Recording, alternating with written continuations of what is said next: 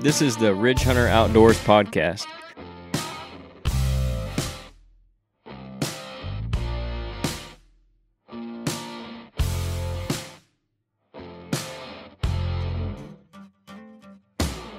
Hey everybody, this is episode 32. I'm Canyon Clark here with Scott Clark and Jeff Rye tonight. Nate couldn't make it again. He's going to hopefully be back with us next week, but he had some other stuff going on. So you guys have to wait to see the cowboy for one more week. He hasn't been on since we've started the video actually, but it's not because he's scared. He's just been busy. So we'll get him on here hopefully next week. And even though it'll be late in the season, maybe we'll talk about some turkey hunting with him, or if we can get somebody else to come on. Um, all the people that I had in mind to come on and talk about turkeys either had other stuff going on, our schedules didn't work out. So tonight, I want to talk about some stuff we can be doing right now as far as spring preparation for the next deer season and then like into early summer and stuff as well. So stuff we're doing, stuff you could be doing if you have it to do, things like that. So we'll jump right into the first one, I guess. Uh, I have down inventory. So by that, I'm talking about your trail cameras from last year. So we all ran cameras last year and we got pictures from different deer, different times and stuff. And I always try to keep not every picture I get. I don't keep all the does and stuff, obviously, but any antler deer that I get on camera, I save it. Mm-hmm. And then I've got on my computer on my desktop where it came from. So during the season, instead of having to sort through all that crap, I'll just take it off the card, put it on the desktop, and then like if it's your at your place, it goes into Jeff's property folder, and then if it's at the cabin, it goes in the cabin folder. So now I've got all these these however many folders I've got full of pictures of different deer. What I'll go do now, since I don't have anything else to do hunting related, I mean, limited on what we can do hunting related, is go through and whether it be a week range or a two week range. So all these pictures came from the first two weeks of the season. I'll put them in a certain file and then I'll break it up week to week. I hit my microphone. I'll break it up week to week that way, and then I, it's easy for me to just go in there and see for next year. Okay, this deer showed up the third week of October, and the second week of November he was gone. Mm-hmm. So if I think he's back, I need to go in after him that time of year because we've talked about before how deer from year to year will do the same thing a lot. Um, almost sometimes to the day, a lot of times within two or three days. I don't remember which episode we talked about that exactly, but I remember talking about that specifically. So I think that's a, a thing you can do now, and you can you know kind of keep your mind working towards deer hunting, and then it's a good time to sit down and analyze that stuff too. So as you're putting it together, you can put it together and then go through and look at it and start making notes or whatever it is, and get a head start on that for next year. That way, when it comes down to August and September and everything else is getting busy, you've already got that stuff taken care of. So all you have to do is look at it when the season rolls around. I don't know if you've done that before with your cameras or something yeah, similar to that, maybe similar, not. Something similar to that. I, you know, I'll keep my cameras. I put my cameras out in July, right? You know, and and start uh, cataloging antlered bucks and stuff, and like you were saying. But then also after, even after I'm done hunting, you know, after hunting season's over with, especially after a firearm season here in Illinois, I'll keep my cameras out, and that lets me gives me a good idea what bucks are still left that are, will be around to hunt next right. year. Yeah. No, I don't want to be hunting a buck next year that's on somebody's wall. Right. You know right. what I mean? Yeah. So I, that's uh, the best way that I found to do that as far as inventorying what deer's on your property or giving you an idea of what to expect next year. Mm-hmm. And you kind of keep I mean, like you said, you kind of do the same thing. You keep the pictures of those antlered bucks. And then, oh yeah, yeah. And then you know that way, even if you're not thinking about it during the season, now you can go back and look and see, like, okay, I had this buck I was looking at, and he was there all the way up to November 5th, mm-hmm. and then I didn't get another picture of him after that. Like you probably noticed that during the season, but now it's you know you put it all together, right? A little more, I guess, or maybe you didn't see that buck from like the fourth week of October, but then you had a picture of a buck in January mm-hmm. and you didn't realize it was him because you hadn't seen him in two months or whatever it yeah. was. And then you go back and think, okay, well, that deer made it through the gun season. Mm-hmm. Just didn't realize it was the same deer. Maybe it wasn't a target buck, but it was a good three and a half year old or something for next year. And that's another thing, too. You know, uh, if like you see a buck that made it through shotgun season on your property. You know, you got a few pictures of him. Well, then next year you start getting pictures, and you can kind of look at the animal, compare the pictures, and see Mhm. if that's the same buck and how much he's growed and over the year's time. You know, as far as your antler size and, and even body size and stuff. You know, And again, if he was here to talk about it, I think that's a lot of what helped Nate kill his buck this year because he had had pictures of it from years prior and he and knew Du- that Dusty talked on about that Yeah. quite a bit too. They do that Yeah. a lot. So They have a lot of inventory of bucks and and that helps them push those deer to the age class that they're talking about now because you it's not always easy on the hoof, especially once you get up into talking about separating four and a halves from five and a halves. If you don't have pictures of that deer from years prior or sheds or both, it can be hard to, you know, tell the difference between that deer. So they're using that a lot in that aspect, I think. And it- that's where another way it can be really beneficial. So You know, Forrest even talked about uh, using it as a catalog. You know, picture they not only they catalog the deer, they also with the weather, the temperature, Mm-hmm. barometric pressure, all that, and so um, specific deer would show up. Maybe maybe a week or so different from one year to the next. Well, if you've cataloged that for four years or five years, you know there's correlation to weather and time, and so they could almost predict based on what the weather was going to be. Okay, this deer is going to be here on this mm-hmm. day because of you know four or five years of records. Not only him showing up, but but the conditions in, in which he showed up. So Right. you can get pretty anal about it. Just depends on how much time you want to spend at it, mm-hmm. and you know, made sense to me. yeah, mm-hmm. I think at a minimum, at least going through, and whether you don't have them sorted by location, uh, if you can maybe go through and you could sort it by deer too. You know, like you can put okay, that's the same buck, put him all in a folder or whatever. But at a minimum, if you go in and maybe break it down even by the month, because most of the time you can sort that on your computer just by the date the picture was taken, mm-hmm. and then at least you can kind of tell. And maybe it's just deer activity overall. Okay, picked up you know, the second week of October and died down the third week, but it bounced back in November or something like that, whatever it may be. But I think at a minimum you could do that right now and it'd be really beneficial. And you can even go in and clean up some pictures that you don't want while you're doing it. And today's cameras too. A lot of them, if you got them programmed right, you know they keep track of the moon phases and the, Mm-hmm. you know, not only the time but the moon phases, uh, the air temperature and stuff like that. So you know, Yep. there's a lot of tools available there to help you uh, improve your hunting as far uh, on your property. Mm-hmm. You know, a lot of information that and data that you can collect off those. Yeah, and that's just that many fewer note checks you have to take because it's a lot of times, like you said, stamped right there at the bottom of the picture. Right. But, and then, like what you're talking about, the Forrest, if you want to get even more in depth, just take out a notepad and start making notes, and then you can put that into a computer or make it as fancy as you want it to, or just leave it on a notepad. I think that's how actually, from hearing them talk about it, uh, the Drurys developed their app that we kind of mentioned with Forrest, the uh, uh, what is it, Deercast. Deer gas. they just took their 30 years worth of notes that they'd always took just because they were that you know into the that into deer hunting i guess. And they decided you know we could put this into an app or something and all, it would all be right there. And they just took all that data they'd collected which is got to be one of the biggest databases i would think of deer notes from anybody and put it into that app. So not saying you have to develop an app or anything but Right. See, we should have done that in Yeah, the shop should've. around here. Like, I can always tell you when it's it's going to be a good morning. That morning, Mm-hmm. you know, if people start bringing in deer, you're going to have five, six, eight, ten deer, Mm-hmm. or or you don't have any. See, if you kept if I kept them records of weather and everything, no. Yep. So that was uh, the first one I wanted to hit on is keeping inventory and stuff because, like I said, right now if you're if it's raining like it has been, you know, not much you can do with your food plots. Although we'll talk about a little bit what you can do when it does dry up finally, hopefully.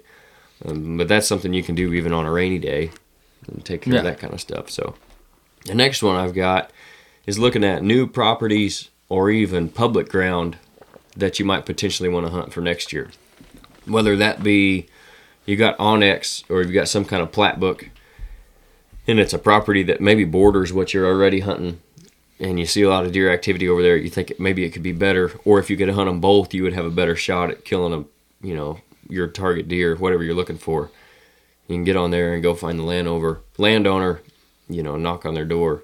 This time of year, they're not really thinking about deer hunting, so you might even have a better shot. Mm, right. You know, like, hey, would you care, you know, next fall if I come in and hunt that and get it written down? Because the last thing you want is for them to tell you you can be there and then come back and run you off and then tell you you never they never said that. So mm-hmm. if you can get it in writing, get it in writing. But now's a good time of year to be doing that as well. And then like the public ground part of it, even where Steve Shirk said he doesn't use maps as much to scout the public ground because he's right. There's so much you can't actually see from the map, even on the aerial, even as good as they are now. They're not always updated. But you can go on like an Illinois state map and find public grounds, and then you can get on a map and kind of come up with a game plan, and then go actually put some boots on the ground and do some scouting throughout the summer, starting now. If you start now, we're still early stages of the green up, so you're going to see more that you wouldn't when it does get thick. But you'll see some things when you know in the later summer that'll help you too. But if you get out there right now, you have a pretty good idea, at least of still what they were doing in the later part of the deer season. So if you can find that public ground you want to hunt, maybe interested in next year, now is a really good time of year to start going out there and scouting that stuff. Yeah, we talked about the public ground that joins up where I hunt. You know, we talked about expand. You know, going out and looking it over and stuff. And uh, just like everything else, we got busy with other stuff, and, Right. or the weather wasn't cooperative. You know, and you know, under three feet of rushing floodwaters and stuff. Yeah. yeah. so Apparently, what it's been lately. But yeah, you know, I I would like for still before things get too thick, you know, and if it dry up a little bit, you know, just one afternoon, go down there and walk that public ground. If not, if not only a place to hunt, an extra part of addition to what we're hunting already or what I'm hunting already, but just kind of give us an idea of what the deer are doing there and where we can set up, you know, to mm-hmm. catch them moving from private to public or what, Yep. whatnot. Just more information. Right. And like you're saying, even if you don't plan on hunting it, like for sure, it's just another option. Yeah. If you go find something, and then it's not like you wake up on October 23rd and your spots have been dead, and you think, man, I'd really like to go somewhere else. Well, this public ground looks good. I'll go in here totally blind. Right. At least you have an idea of what's there and what you've marked and what you've already mm-hmm. found. And you can kind of have a game plan going in, like we're doing for our private ground, making a mm-hmm. game plan this time of year. You can do the same thing on public, or the same way with the permission ground. Even if you don't, you know, specifically plan on hunting it, at least you know you got permission to do it if you mm-hmm. need to. If you see that a buck's moved in there and he's living over there, now you can go in after him. No. And same thing, maybe you ask him, you know, if I can hunt it, can I go in there and shed hunt it, you know, now or just go walk it, mm. mushroom hunt it, whatever. And then, and you know, that's something right there. If you've got a property, I can think of one specifically right now that maybe they don't want you to deer hunt on, but they wouldn't care if you mushroom hunted or something, mm-hmm. and it was bu- buddying up to the property that you do hunt. It would be the same thing you're talking about with that public land. Right. Go in there and mushroom hunt it, and while you're in there, do some scout and see what the deer are doing, and then that'll give you a better idea, well, like what you're talking about on that down there, where you need to set up or what could help you set up where they're moving through from that ground to what you're hunting and stuff mm-hmm. like that. So, you know, not that that's, I don't want to say it's deceitful, but you know, you can go in there and mushroom hunt, and then while you're in there, what you see is what you see. Yeah. You know, you can come up, just collect that information, write it down if you have to, if you're like me and you're really forgetful, or just you know, lock it in like some people have a steel trap. yeah, yeah, So anyway, It's that- getting a little rusty. is it slam shut most of the time. So that was a couple things too, and I don't know. I know you guys used to do a lot of um, permission ground hunting. So is that something most of the time you guys just knew them, and it was kind of a agreed upon thing, or did you go knock on doors and ask them, or did you catch them uptown and ask them to hunt their property, or was it up here? Most of what me and your dad hunted when we was hunting together was uh, my neighbor's ground.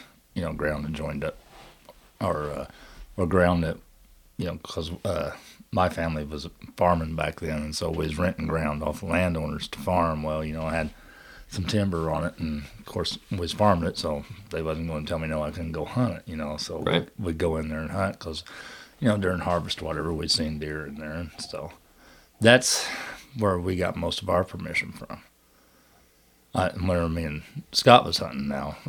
I, Yeah, later most- on, as I where I went other places and he was hunting with some other people, I don't know what is. Most of the time I hunted with, with the other guys, it was the ground that they had permission to be on. right. Except a couple pieces uh, north where we had done some target shooting and stuff. I had Right. permission to be in there on a couple pieces up there, which was decent enough hunting ground. Mm-hmm. Uh, but other than that, no. Yeah. So that's something you can do, and then maybe it is people you know. You just never thought about asking them to hunt their ground or something. Right. So, but the next thing I kind of wanted to get into. But boy, if you do, make sure that you're the only one allowed to hunt. Yeah, that's a good idea too. That's why I say if you can get it in writing, get it in writing. Well, I'm just saying, you know, I had permission to hunt this ground. Me and your dad did, and then, oh, one of his the landowner's customers decided he wanted to get in deer hunting. Well, next thing you knew, he was chasing us from one side of the woods to the other. Anywhere we'd put a stand up, he'd have two on each side of us, you know, and hmm and it just you couldn't get away from him. Right, and that you know that's frustrating. Obviously, I did hunt some permission ground up there close to you when you lived in that other place. You and I hunted some permission Yeah. ground. Till, the, till the landowner's son started using our stands. Well, yeah, you know, when you get up at five o'clock in the morning and go hunting, and you walk to your tree stand, you look up, and somebody's already there. yeah, it's kind of hard to run off the landowner's son. Yeah, Oh no, no, you can do it once. once, Yeah, yeah, I run him off once. but you know, We never went back. Of course, when we got done, there wasn't any reason to there go wasn't no back. reason to go back. No. Mm-hmm. So, but you know, if that does happen, you're out the permission ground, I guess. But like you said, if you can, if you can be the only one, because you know that happened to me and Tubbsy one time. Actually, I just thought of it. They had ran a call up to an elderly couple's house, and mom got to talking to him about deer hunting. And the guy, she talked about us hunting. And the guy said, "Yeah, well, we got all kinds of deer back here. Just tell them they can come hunt it." you know. So we pull up there and ask him, you know, before we went out to hunt. We weren't like gonna hunt that afternoon, but we drove up to the house and asked, knocked on the door, and told him who we were. And I don't remember if Jason was on the call or not, but anyway, said, hey, you know, would you mind if we hunted that? No, go ahead. I said, well, we just, you know, wanted to come by and make sure it's okay. You know, mom talked to you. He said, well, I figured everybody was hunting it anyway, so you guys might as well come back here. So that should have been our first red flag. so we went back, and I don't know, a week later or so, we both were off where we could go hunt. So we walked back in there, and you couldn't go 15, 20 yards without seeing another stand or a blind. I mean, there mm. was five or six different stands and blinds back in there where he was right. Pretty much everybody else was hunting it too. Mm-hmm. So, you know, like you said, make sure if you actually want a legitimate opportunity that you're the only one that's going to be back there. Or maybe it's you and a buddy, or at least you know that the landowner's son hunts back there so Right. you aren't surprised when you walk in and find him in your stand. Well, the deal was uh, we we could hunt it during bow season. They could hunt it. They they wanted to hunt shotgun season, and and the deal was they could use our stands for shotgun hunting. It's per- uh, It was a legitimate deal. The problem was his son started bow hunting and using our stands, and we'd went there one time, and then we got out of the stand, and and I said, Jeff, I'm pretty sure somebody's been in my stand. I said, I'm nothing's tore up. I just you just kind of know. I don't know how mm-hmm. you know, but you know. Well, a couple times later, yeah, I, I walked in there in one evening and he was actually sitting in my stand, and he left. We went back and pulled the stands and never went back after that. And I didn't even hunt that. There wasn't any reason to hunt No, because I came in the right way. He left the wrong way, which means he came in the wrong way. Mm-hmm. So it was it was not necessarily a an unfriendly ending deal, but it Right. was it was it ended nonetheless. yeah, and, you know, and, and we still get along with them. Oh It yeah, just sure. It, there was a couple years of a little tension there, but well, we might have left a little extra scent when we was taking our stands down, but you know, but but you know, it all it all worked out. But back then too, You got to go. You got to go. That's right. back then, you know, uh, there wasn't bow bow hunting was and deer hunting was just starting to take off around here, so there wasn't that much hunting pressure yet, but it was starting to pick up. Yeah. And it's not like it is now, where everybody's fighting over a you know ten acre piece of ground that they don't own their own ground, you know. So So the next thing I kind of wanted to get into is, uh, I'll cut that out.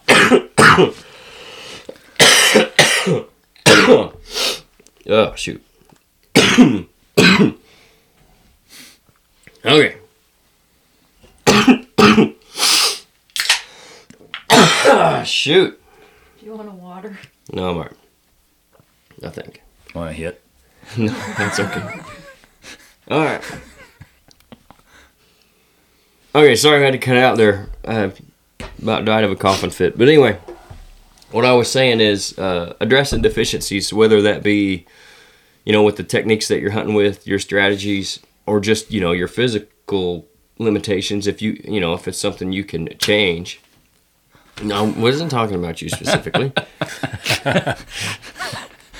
The older I get, But- a lot more physical limitations I have. Yeah, well, Physical deficiencies. And that too. So,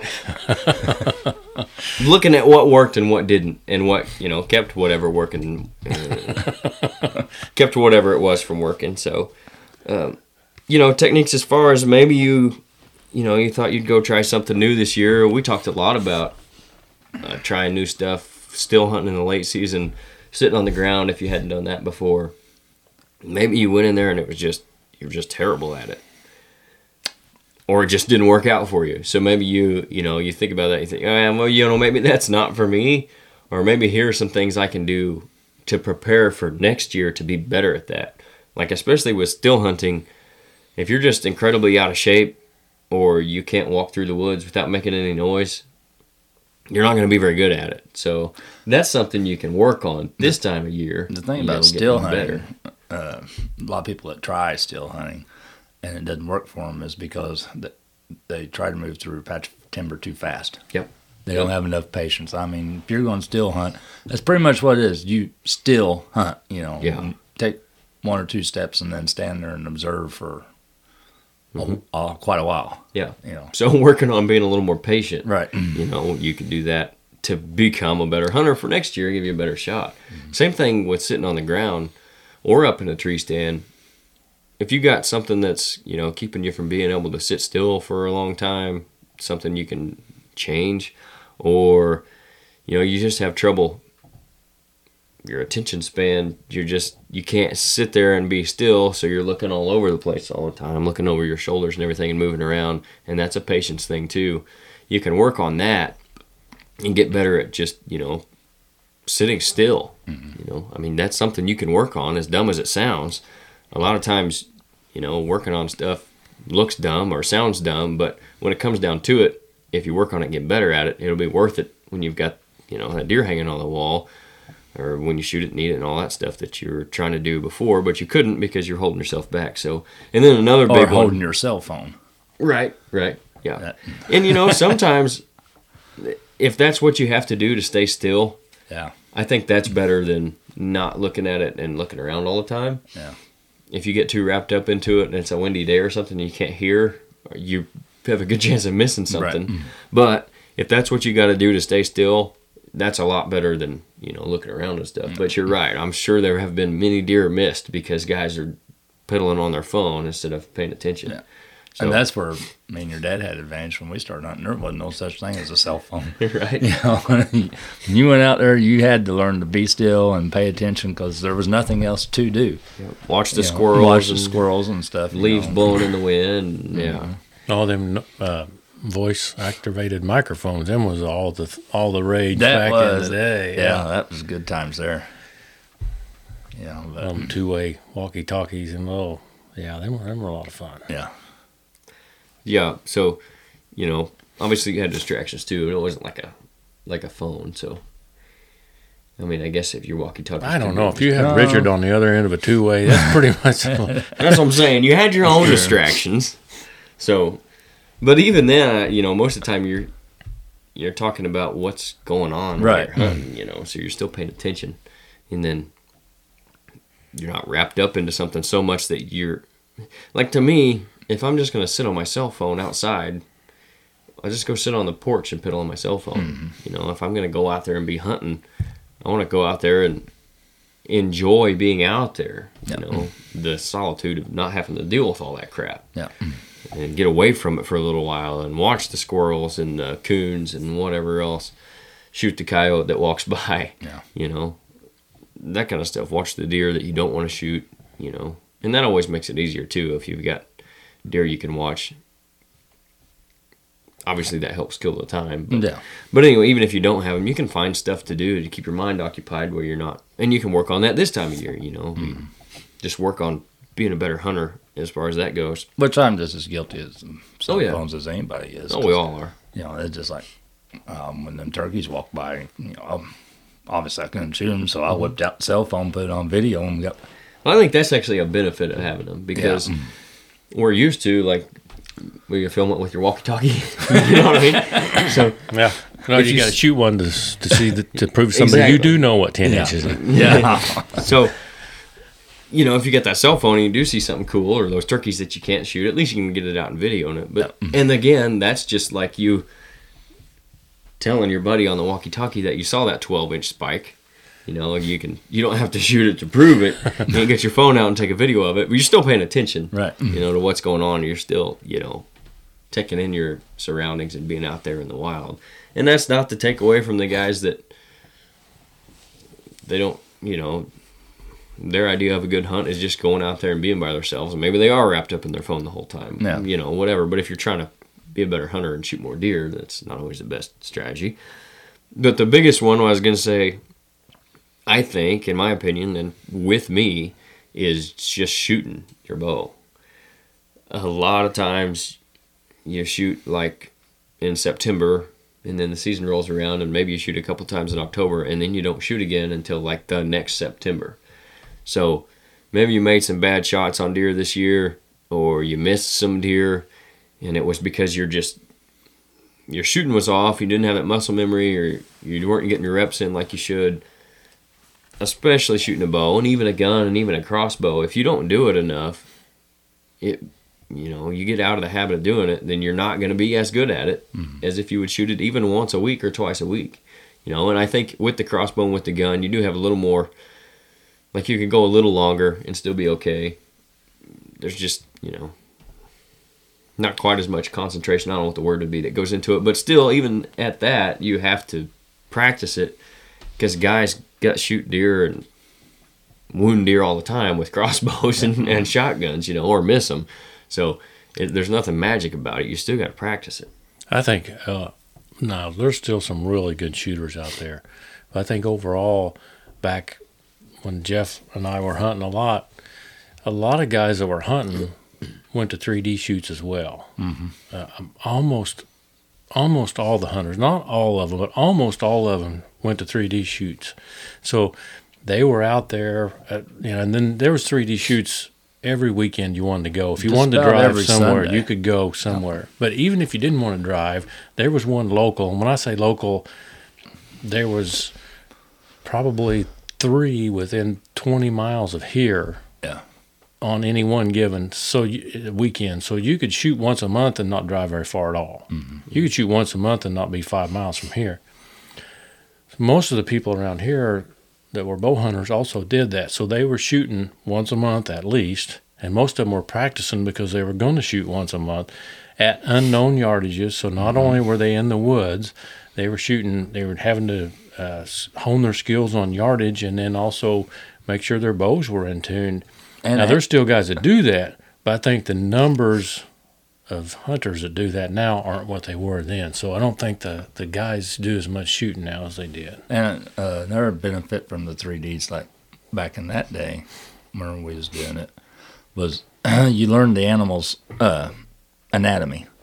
You know where you're supposed to aim at, and you know, Even though the 12 ring may not always be, you know, where No, you but it gave you wanna a- shoot the deer. But yeah, you know, you know, you and they're in the woods. Things look a lot different in the woods than they do in a in a controlled environment. you know. realistic practice. Yeah, yeah, and you're shooting at a target that's pretty close to life size or whatnot, Mhm. and and it gives you a better feel for, you know, how you're supposed to aim and shoot and Yep.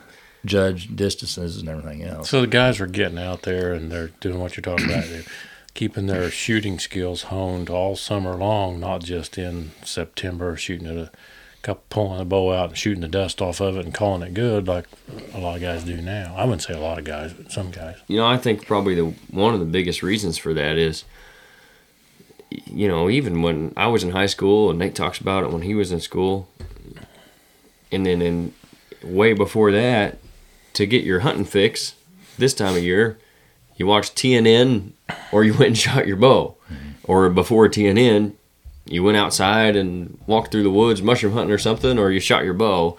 Well, now you can get on YouTube all year long and watch really good hunting content and get your fix and then you don't want to go you don't feel like going out and shoot your bow anymore because you already got your hunting fix mm-hmm. you know sitting in your house on your tv or on your phone or whatever.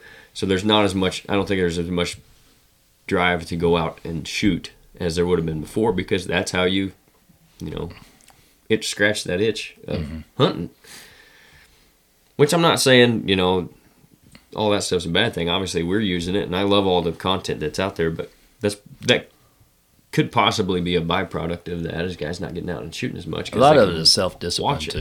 you Yeah. know. uh, I know where I was shooting compound bow, uh, I'd have target set up out there in my backyard, and I get off work, get home, I'd go out and shoot for an hour. You know, or until I got tired. Now, once I got tired, I quit because then that's when you pick up bad habits. Mhm. And then once you get bad habit picked up, it's hard to break it. Yeah. And so, you know, uh, but you know that's what we did back then. Either that or watch Dan Fitzgerald VHS movies. You know, Right. Right. Yeah. But, That's what you know. That's what I. Before TNN, I guess it was the VHS tapes. Yeah. And Before the VHS tapes, maybe it was a article in a newspaper or something. Yeah. Some publication, I guess, but that's not the same as having. I mean, hours upon hours of content right there at your Right. fingertips, where you just sit down and watch it over and over and over, and then you're not interested in going out and shooting anymore. No. You know. So, I think that's a big one that you can be doing this time of year. The next one, and Forrest talked a little bit about this, and uh, I think Dusty might have hit on it too, but stand placement. So I'm actually working on taking my stands down, going through them, making sure all the straps are good, whether I need to replace them, making sure all the bolts are there where they're supposed to be, and then taking down blinds, pop up blinds and stuff. At the same time, guys could be putting up stands this time of year if you've already taken them down, cutting shooting lanes because you're starting to see what's going to be in the way. And then I think a big one for putting up this time of year is the box blinds and stuff because you're getting the deer used to it, going out there and finding where you need to put it, where you can see what's going to be in the way, but you can kind of still see what it's going to look like in the winter too. So I don't have another coughing fit. But anyway, I think those are some things you can be doing. And we, you were just talking about, you know, getting a steep first stand and starting looking at, thinking about putting it up, even if we're going to wait a little while. well, you know, last year was my first year hunting that property, and so I mostly hunted on the ground, and I really didn't expect to kill anything. You know, unless I just absolutely got lucky, which I did. You know, I got lucky and shot, was able to harvest a doe, but uh, it was more of a learning and observing year for me. You know, to see what the deer was doing, where they was at, where they was going to be at, and that way I could develop a plan where I wanted to put stands for this year. And you know, we went in there and looked at it early this spring, and we kind of come up with a few areas that you know we think will be good places to put stands on that property. And so here before long, before the ticks and the vegetation and all that gets thick, you know, I plan on starting doing that and hanging some stands up. And And that's also it's a good time to, you know, clear a few branches out around where you're going to put your stand, clear a few trails out, because you go in there. You know, I remember when we had that 3D shoot, you know, we kept those lanes cleared out. We kept a main path through the woods, but we also kept those offshoot lanes where we had targets set out and cleared out. And you know, we used to hunt around those lanes and those paths, and they were all nice and clear. And so, you know, the deer not only were they used to them, they were using them. Yeah. You know, And we mainly knew what the yardage Sure. was too. You know, really. well, it's just a That's a glitch. you know? It's one of them steel traps you were talking about. Yeah. about. that you know you mentioned that. That's another thing that goes into stand placement, and stand setups. You can go in there and get ranges and stuff, and mark trees. I know guys a lot of times before rangefinders got real popular, you go step it off and Would put a ribbons s- on or Yeah, or put a spray paint mark or something on the tree. Mm-hmm. And that's something I think you can still do, even though your rangefinders, again, a guy like me who's forgetful, even though you got your rangefinder and you get there in the stand and okay, I'm ranging this spot and this spot and this spot, and I know what they are. Well, as soon as that big buck walks out, like crap, was that one 20 or was that one 20? You know, so if you do it now and go put a paint mark up, well, then you can go in and you know take those ranges, whatever you need to do. But then you have a visual marker too, so Yeah, we it would, takes the thinking out of it. we would color code it. Our marks, you know, like Mm-hmm. Yeah, orange was 20, uh, yellow was 30, you know, Mm-hmm. whatever. And not just in one direction, you know, Right. different, down every shooting lane that we had. yeah. so that way we know. And I think it's a one less thing you have to think about when that buck does step out is where's my rangefinder? Okay, I got it. I'm ranging, ranging, ranging. Okay, I got to put it down and draw back and ah, shoot. by the time I did all that, he'd be gone. Not the guys don't do it and do it successfully. No, I'm not saying I. I'm just know my luck. you know. Exactly. It's just you know one By the time thing. my blind ass found him through the Exactly. rangefinder, and and then found him again after you took it down. yeah, yeah, know, mm, eh, nah, mm. yeah. I never used one uh, when I was hunting. Never did. That's something you can do now though. That takes, like you're saying, you know, it takes away that whole element of it. That okay, he's by the orange marker, twenty yards. Right. yeah, you know, put it through them. So that's something else that could go into stand placement and, and pop up blinds. And if you're in a field or something, you know, they make those little utility flags that you can put out. You know, wait till the farmer gets his crops out and go shove a flag in the ground or something. Yeah. I think it, uh, if you have the opportunity, even when you're out like placing stands, take your rangefinder with you, mm-hmm. stand there and think, okay, that tree's 23 yards, and then just see how, you know, that'll that'll make you better. Yeah. And then actually range it and see what it. And then get up in your stand after you hung your stand and you're cutting your lanes. Guess it first, judge it first, then range it. It'll make you better. Yeah, and that goes back to the deficiencies thing. If you're one of your weaknesses is you oh you're like constantly guessing wrong on how far deer are, that's a way you can work on getting better at that. Is go like you said, guess it and then range it and check yourself, and you'll get better at it for sure. There's guys that, well, when I went with Nate this year, I had the rangefinder and he was hunting, which is you know if you got two guys and one guy can be ranging, that's perfect. But a little buck walked out and if I can find the video, I'll put it over this. If it's any good, I don't remember. It's on one of those cameras. Anyway, if I've got it, I'll put it on here. But a little fork horn, if I remember right, or a spike, and he walked out in front of Nate into a shooting lane, and I ranged him. I said, "Well, how far is he?" He looked up for a second. Twenty-five. Twenty-five yards. I mean, on the dot. So, mm-hmm. and that's you know knowing you you know in your spot where you hunt all the time. If you got a set stand, being in there and that practice and ranging those spots. When you sit up there and get bored, that could be a way to stay focused too. Right. Get some ranging spots, and then you're going to start to know, like within a yard. Mm-hmm. Okay, he's at 26. He's at 28. Whatever it is, you know. I've never been within a yard of anything. well, I always think they're longer than what they are. common misconception. Yeah. So th- those are some other things that can go into stand placement and stuff. But the last one I have on the list, well, you can add anything you guys want to too when we get done, but is the spring food plot prep. So I did some pre-emergent spraying today. One on a switchgrass field, the other on a field that I'd actually already went in and disked once. So whether that food plot prep be disking and tilling, or spraying, or even mowing, if you've got a good stand of grass from last year and you're wanting to put a new plot in it, you can go in and mow it. Same way we would do with our disking. Go in and mow it, wait a couple weeks for that new stuff to come up that it's seeded out, if anything's already seeded out, and then spray it and kill it all. And then you can disc it again or whatever. Like we done at your property. You guys can check that video out and keep up with that on the vlog. We disked it, wait for that stuff to green up. We'll disc it again. You went and turned it over like we talked about last week. Mm-hmm.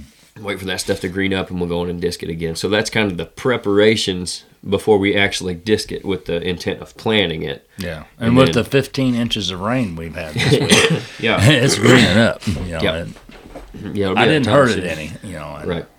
And that's the thing too with that one, like I said earlier, it's some of that stuff's tough to do. Like I said, I did do some spraying today, so if How'd it look, by the way? it looked good. You sprayed the switchgrass field? Yep. What'd you spray it for? The For- weeds and grass. Weeds? Well, obviously Well, you can't grass. spray it for grass the weeds. Sorry. Right. Yeah. unless you're going to sell him more See, seed. Yeah. not grass, weeds, and then uh, we put some other pre-emergent on the what's going to be the beans as well. uh, where you had the Milo last year. Yes. And so that whole top, Mhm. however many acres that is up there, Mhm. five or six. Yeah, something like that. So anyway, that that's something you can do now though between the rains and stuff. As long as you're not going to get whatever you're using to spray stuck, you can go out there and spray. And again, as long that as that never happened. no, no, no. As long as you know how uh, what the timetable is on Rainfast for whatever you're spraying. Obviously, you don't want to spray it if it's going to rain in a couple hours and it's Rainfast in 24. Right. You know, but you can do that kind of in between the rains and stuff if you time it right and it's not too wet. But How was the switchgrass field? I think it's going to be okay. Is it? Did you check the clover plot? Yeah, they look really good.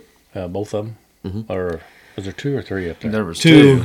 and then the The west fall one, plot. the west one looked really good last fall. You said or something. Yeah, the two clover plots looked really good, and then the wheat and rye plot looks good too. I think the plan for that one is to let it go head out like what Dusty was talking about, and then we'll go in and broadcast the fall blend into later this year, or he will go in and do that. So anyway, that's kind of some food plot prep that we can be doing this time of year that we are doing, uh, and that you can be thinking about when it does get dry because planting season is, you know, technically now, but we talked about before. Don't plant necessarily with the calendar. Plant with what the season is. So we've had a bunch of cold weather and a bunch of rain, so it's not really good planting season anyway. So it might end up being a couple weeks later this year than it normally would, just based on the weather. No, if we'd planted anything last week, it would have rotted. yeah, I don't even know what the temperature, ground temperature is. I haven't I don't checked know. it. I haven't either. It's been we've only had what one or two little snaps of warm weather, and then it got pretty cold here this I know. last one. Last time I checked the water temperature at the lake, it was like 52. Yeah. so you know the ground temperature ain't gonna be much warmer than that. Well, none of that switchgrass had uh, Germinated. germinated yet, so and it's got to be 60 degrees, which it's been a little warmer down there where he's at, but obviously not that much warmer. Right. So Not if it was going to snow last weekend. right, yeah, and that's why I said this last cold snap we had, like you said, if we'd have planted anything, even if it would have came up, which I don't think it would have It would've. germinated at the ground temperature, but you know it would have got frost Yeah. on it, like it did shortly after we uh, Burned burned, it. that. So that worked out perfect. Yeah.